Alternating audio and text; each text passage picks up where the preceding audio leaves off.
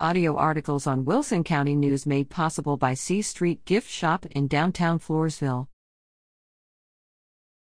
Tyler and Teddy take their turn in the arena. Floresville FFA member Tyler Mutz and his market steer, Teddy, listen to directions from the judge as they take their turn in the show ring January 25th in the 2024 Wilson County Junior Livestock Show.